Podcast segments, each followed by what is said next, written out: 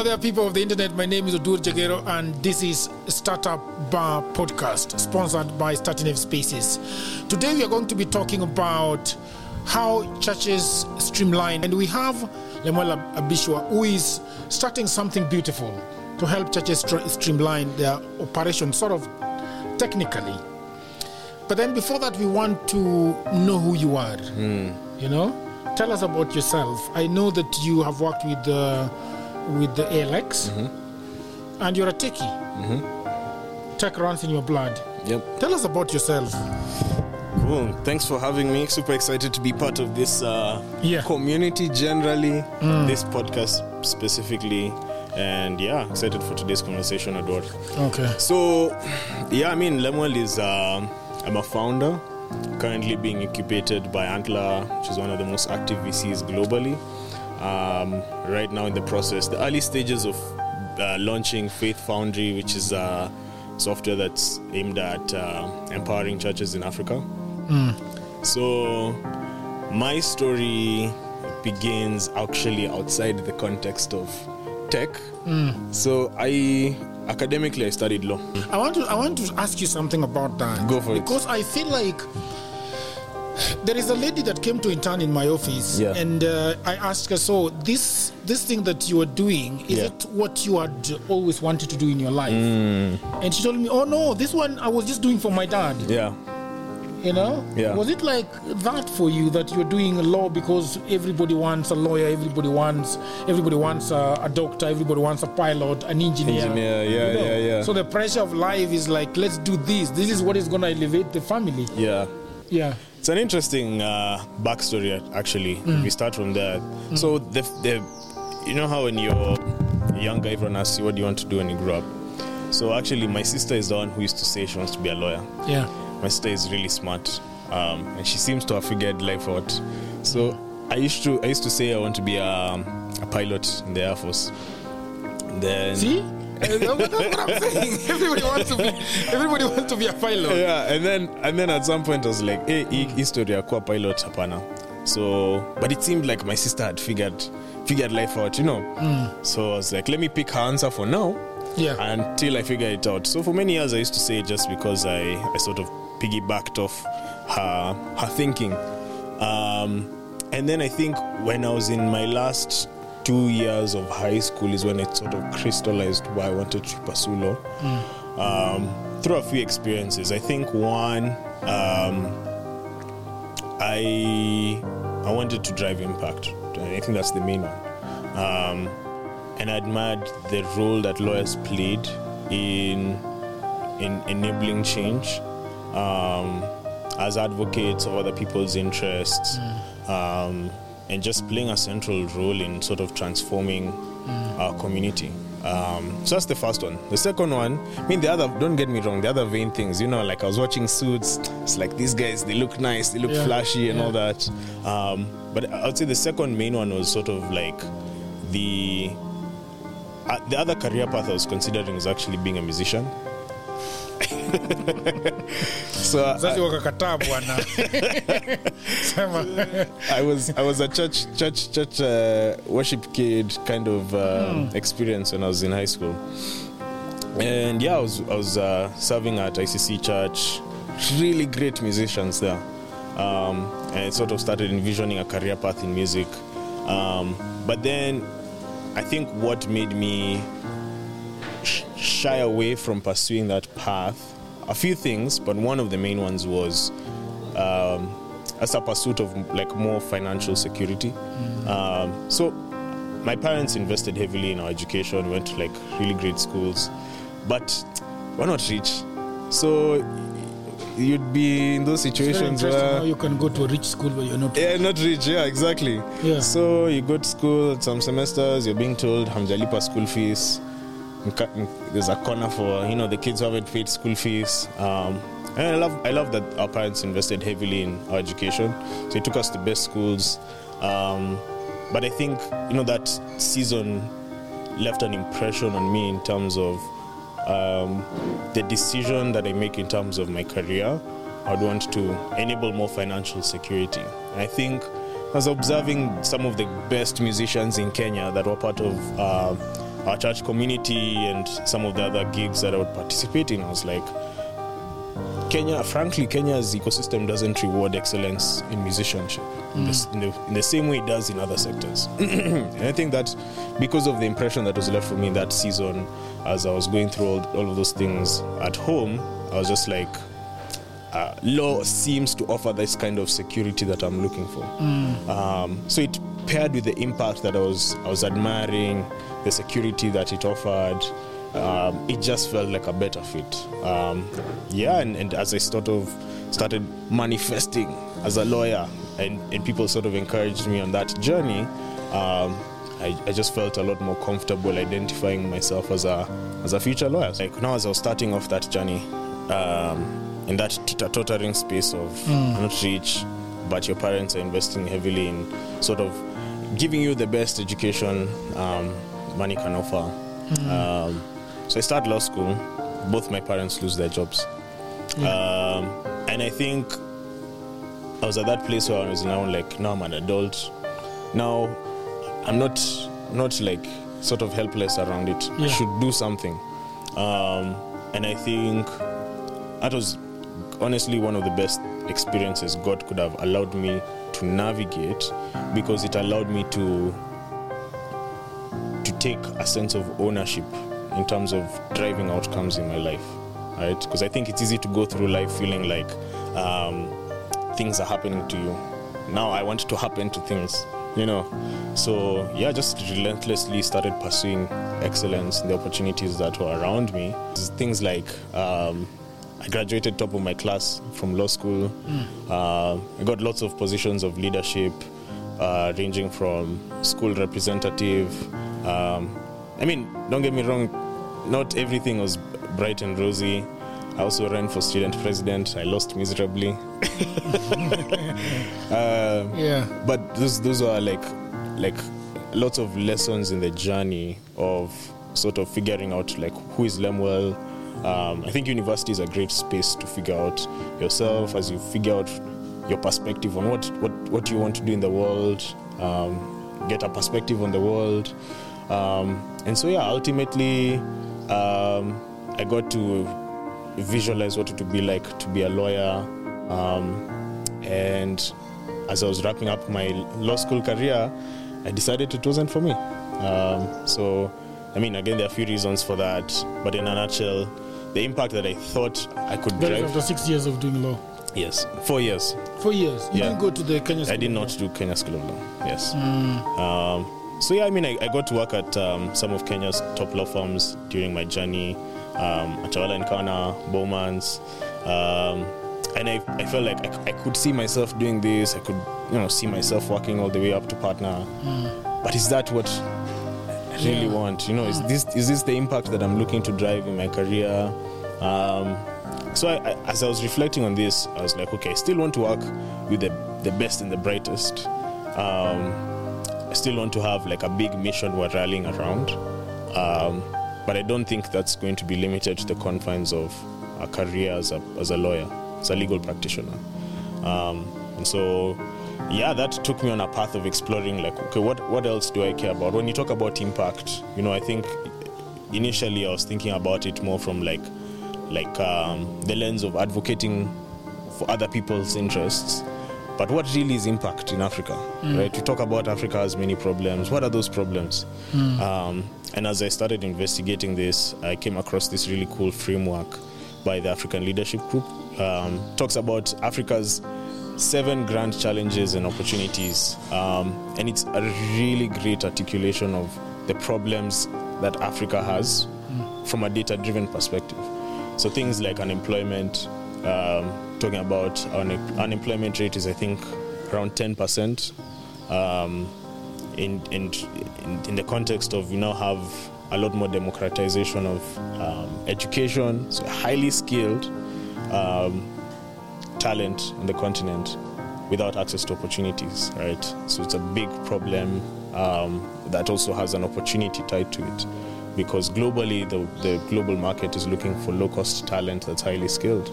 Um, and that's what led me to now um, spend about uh, nearly half a decade at ALX um, just exploring the talent space. Worked as a product manager, got to build and scale products um, across Africa in the talent and future of workspace. Um, and yeah, just learned a lot about one building a career in tech. So, you know, like in between this, I've transitioned from being a lawyer to now figuring out how to build and scale products. Um, there's a lot to unpack there. Um, but in a nutshell, it's, it's essentially just having that audacity to believe, hey, I, I, I like what these guys in tech are doing. Yeah. They're solving problems. Um, they are impactful. Um, and I just got to appreciate the potential of tech. Um, and so, yeah, just had that audacity to just give it a shot.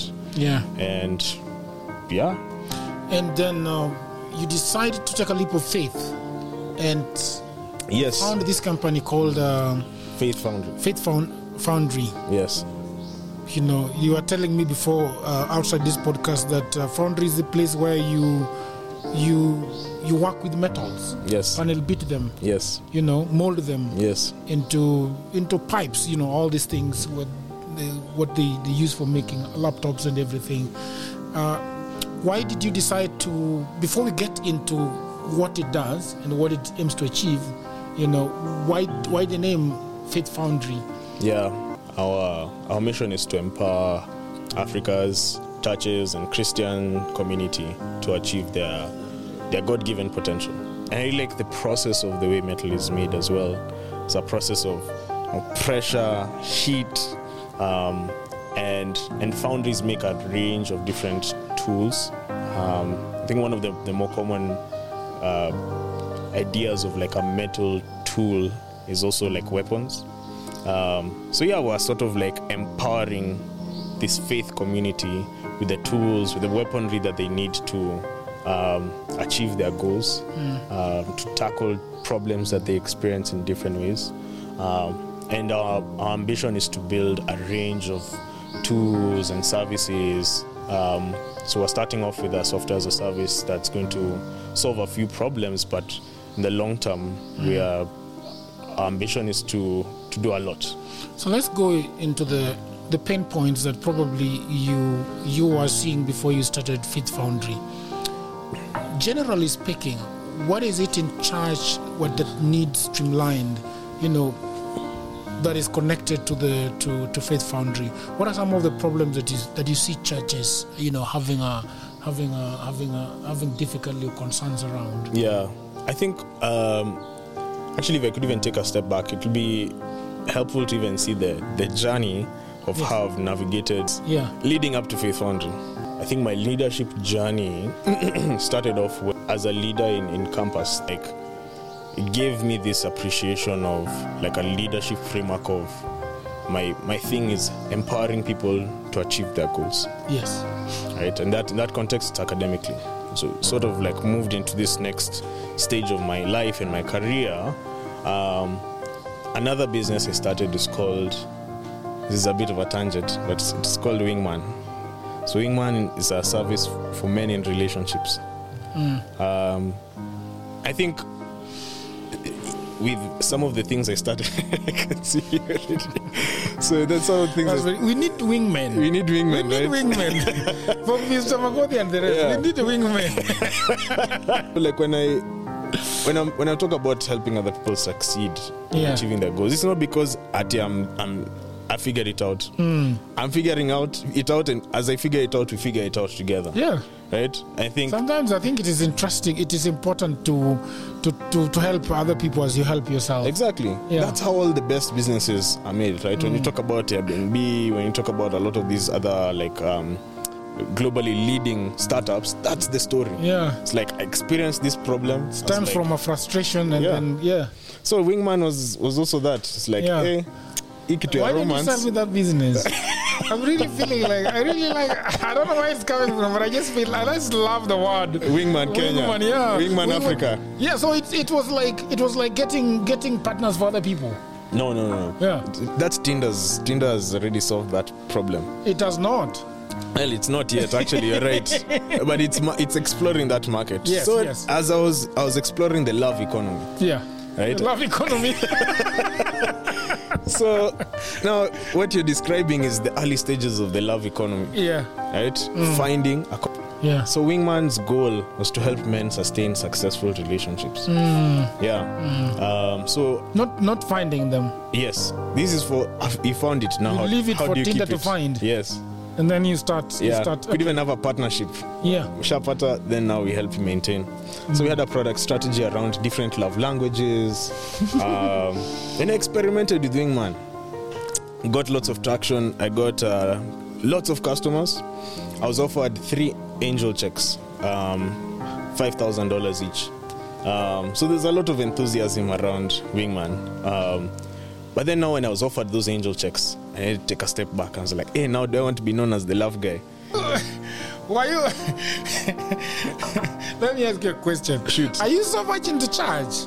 Why? Are you? Are you? Are you? Are you Yeah. like like a born again guy? Yeah, I'm a, I'm a born again Christian. Because because sometimes I feel like um, when we're in church, you don't want to be Mr. Love, Mr. Well, you did not want to be to be the to be the to the law guy, and now you don't want to be the love, love guy. guy. God. you know the thing is it's not that i was against it Yes. but i asked myself like there are so many problems to solve in africa Mm. love is an important one yes. right because it's sure. at the core of, uh, of Yeah. a meaningful existence Mm. you know they, they say happy wife happy life right wife, happy life. but i asked Yeah. myself like when i've looked around me looking at even the, the framework of the seven grand challenges that, that i was talking about earlier is this one of the most important problems to solve on Mm. our continent and it, it felt like this is a great like side project Mm.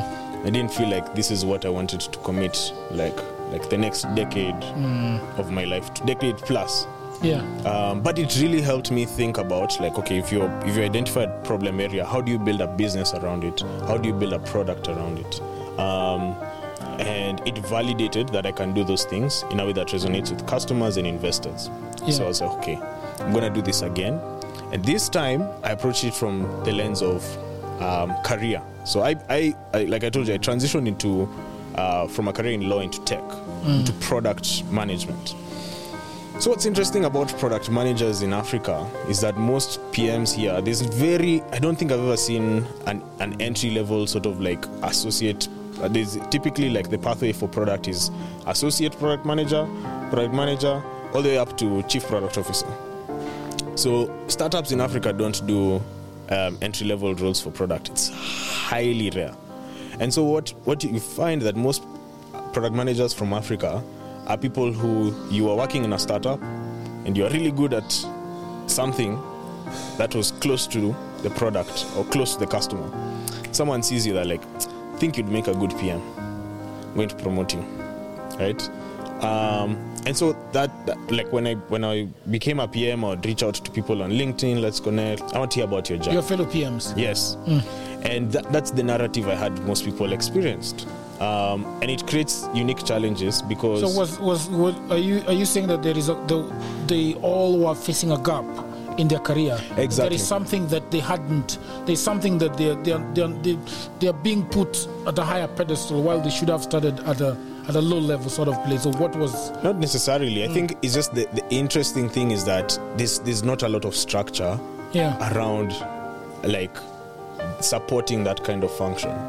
Um, and so when I had those conversations with people, by the one thing that's been really instrumental in my journey is Kimbelembele. You just reach out to people on LinkedIn. Yeah. Let's connect. I would always have my colleague who I just found your profile looks cool. Let's talk yeah and and I noticed that many of us are experiencing the same challenges as we're navigating our career growth. Um, and so what started off as like me meeting a few people um, on one-on-ones now became overwhelming. I was like, hey, now let's just meet. We all meet together on a Zoom. So I started some. There's something that that is missing in terms a terms lot of of building people a thought that community. they can they can they can they can always be on Zoom without being on Zoom. Yeah.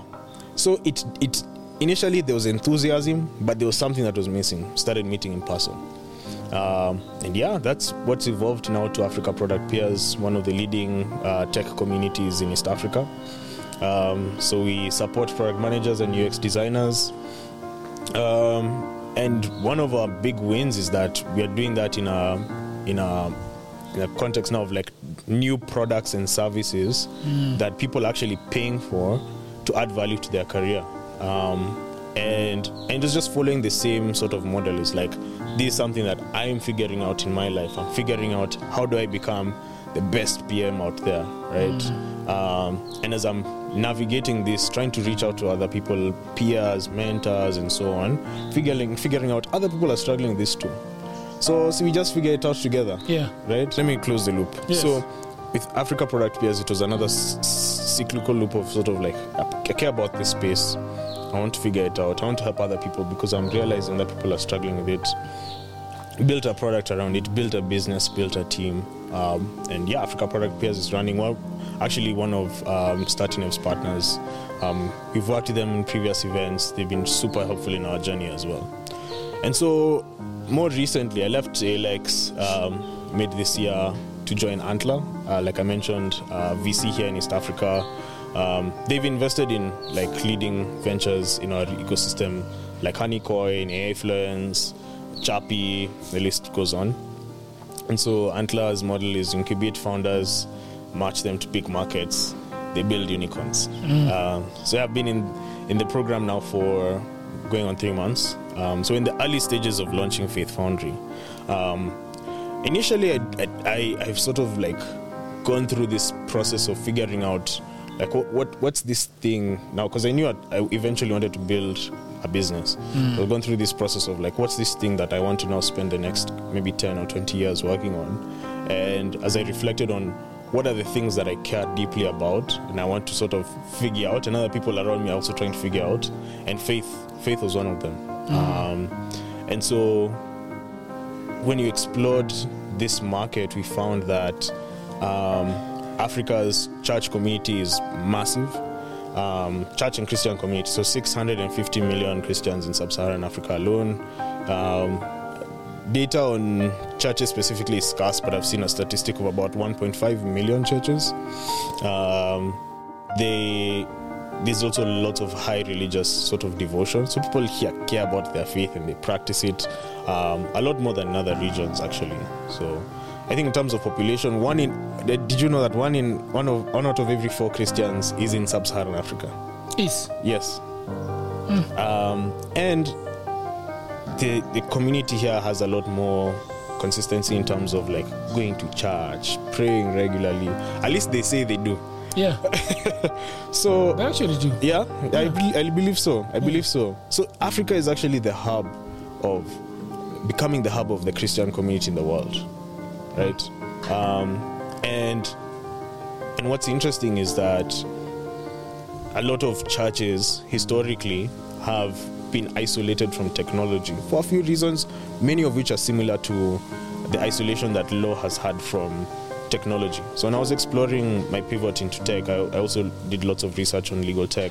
And there's an article by Harvard's uh, Center of the Legal Profession. They talk about how leadership in law firms is based on excellence in your expertise as a lawyer. And and typically the, there's a lot of isolation from tech. Um, in the church church space as well, there's a, somewhat of isolation from leadership in church and technology. Unlike, let's say, you're in a bank, you'd have a CTO, right? Yes.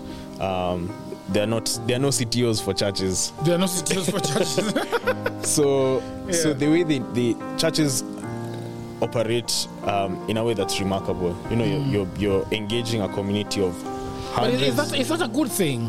yeah. Is that a good thing that a church doesn't have? a- Because Oh, that it doesn't have a CTO. there are so many. I think I, I don't think I would say that churches are run properly. Yeah. Yeah, don't you think so? I think that churches actually run quite well. Um, I think I, what I'm what I admire is the ability to engage hundreds or thousands of people Yeah. in one day. There's a lot of operational excellence that you need to be able to achieve that. Yeah. Now, Kenya alone has um, about 47 million Christians. Um, if you say So the entire population Yeah. is Christian. no, no, no, How many are we? 55 million. we are 55 million. Yeah. 86% Christian. are Christians. Of of the 47 million, if you if you say only 70% are going to church, that's like 35 million thereabout. That and there are 6,000 registered churches. Yeah. So there's like a ratio of about 6,000 people per church that they have to engage on a given Sunday. I think there are way more churches that are not registered, but you just use that 6,000 stats. That's a lot of people being engaged in one day. Um, I think that said, they experience a lot of challenges in making that possible Yeah. um, challenges ranging from you know ch- like churches are essentially a community. So how do you foster a sticky community? Um, especially after covid people now don't attend churches regularly for many reasons. Um, things like um, work commitments amechoka it's weekend is the only time you have to rest. Um, and now churches have enabled online um, church engagement Yeah. so how do you still foster a sense of community when you know like 40% of your church members are not in Are not church in a month? up, yes. Yeah. So things like that they're now sort of grappling with. Um, but COVID has helped them now embrace tech. Um, I think there's a lot to also learn from the excellence that's like demonstrated by churches across the world. Know, education has been democratized. Let's spend some time researching best practices by churches in South America, um, in North America as well, um, even in Africa, West African churches. I think the startups struggle to scale. Yeah. West African churches are scaling. They're scaling. I, I was I was being told by a friend of mine in church the other day that uh, he saw us saw um, a Nigerian church, you know, coming to Kenya with 20 crew members, yeah, you know, and each and every person has got a specific thing that they're doing. yeah, There's a there are two photographers, there are five videographers. Uh, there is the guy manning sound. There is the person that is going that is doing social media. Yeah.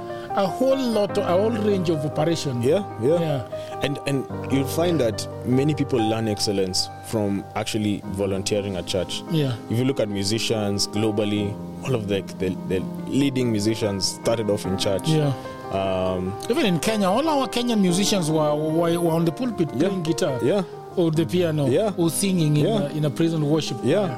And what's interesting, even in the startup community, a lot of the people who I've met were involved or are still involved in serving in church in one way or another. Hmm. I learned about I learned about doing events actually in church because I There was you go. I, I was doing one of the the biggest poetry events called Poetry Spot at All Saints Cathedral Church. Yeah. At at the very at the you know at, towards the tail end of my tenure there, we were having around 600 people Yeah, in one evening every every every first Friday of the month. yeah, Yeah, so that is where I actually honed my skills of of doing events and managing people.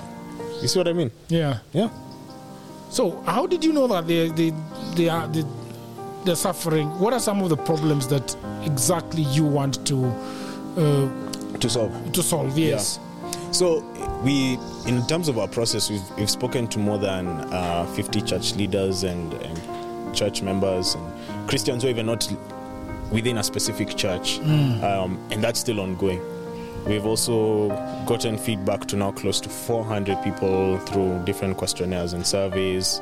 Um, and we've run focus groups with church leaders at our offices at Antler too. So we've done a lot of research. The problems, the problem themes that we've identified are ranging from um, data and analytics.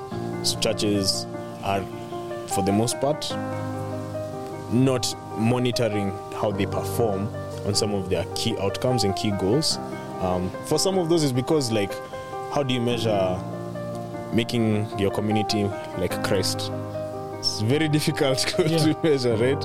Um, but then some of it is also because the systems haven't been put in place for them to track the, the right sort of drivers that lead to some of those like intangible outcomes. Um, so we found that there are things that you can can do which can help to foster being like Christ, which are things like going to groups, um, serving in church, things like that.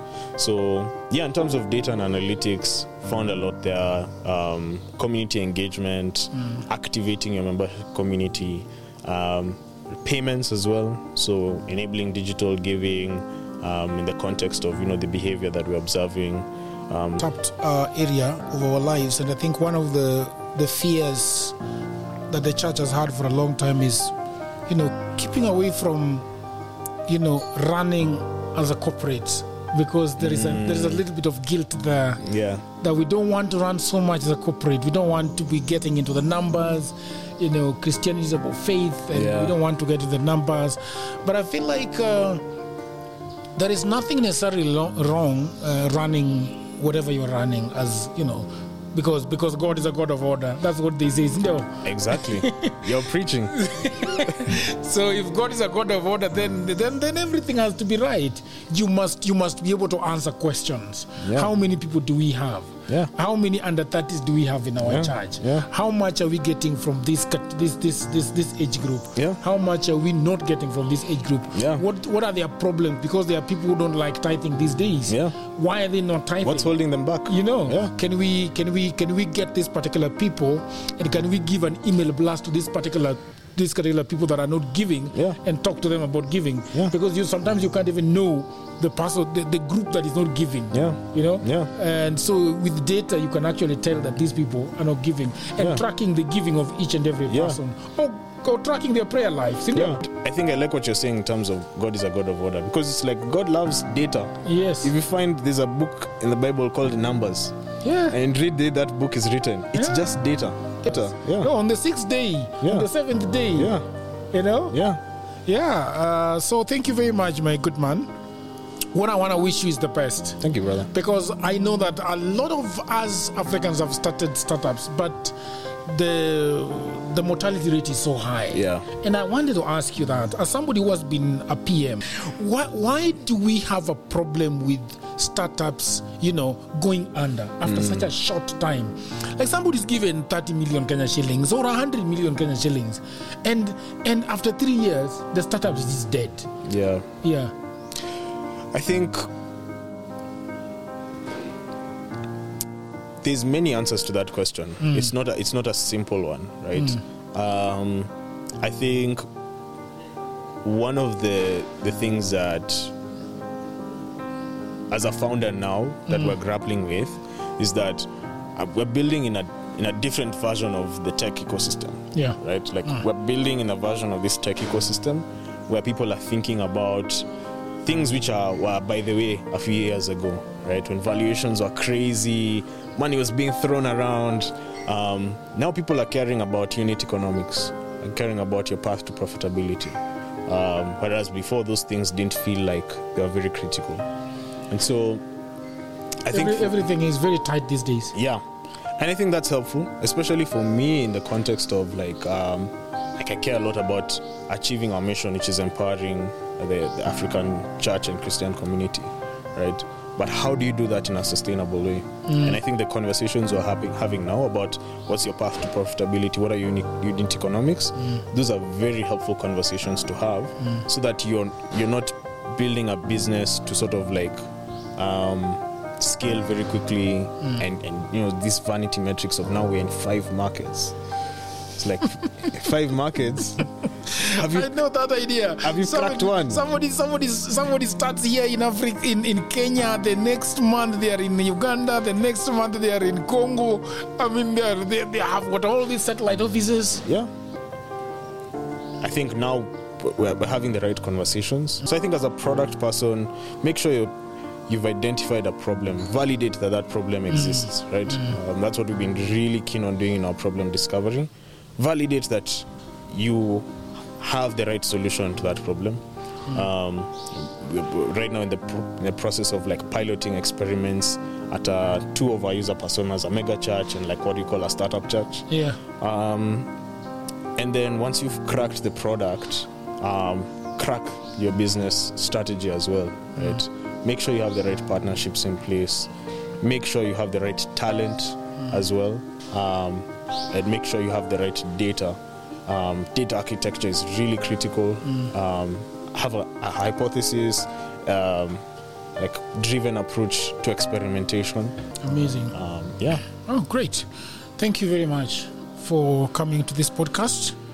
I, as I've said, I wish you the best, and I'm hoping that uh, we are going to see. What is your website called? faithfoundry.tech. Hi, great. All right, thank you very much, people of the internet. My name is Dur Jagero, and I was talking with Lemuel about his new and hot startup called Faith Foundry. This podcast is sponsored by Starting F Spaces. That's a space that is going to be here where we are shooting. The good thing about this space is one thing is that whatever you pay at this space, you can always redeem it. This place is amazing. You hear the, the, the sound of bars, there is the smell of coffee. you know, it's just an amazing place to be at. You pay 30,000, you know, 25,000 is redeemable, 5,000 is for admin purposes because we'll have a lot of people serving you here. All right, so you can redeem the 25,000, and I don't think that happens anywhere in Africa, not even in the world, where you pay rent and then you use it. You you can buy things using that rent that you paid. Okay, so uh, this podcast is sponsored by Barbox, a beautiful, beautiful restaurant. It is sponsored by Statinev and SY Productions. Right? Hmm, great. Until another episode, see you and bye for now.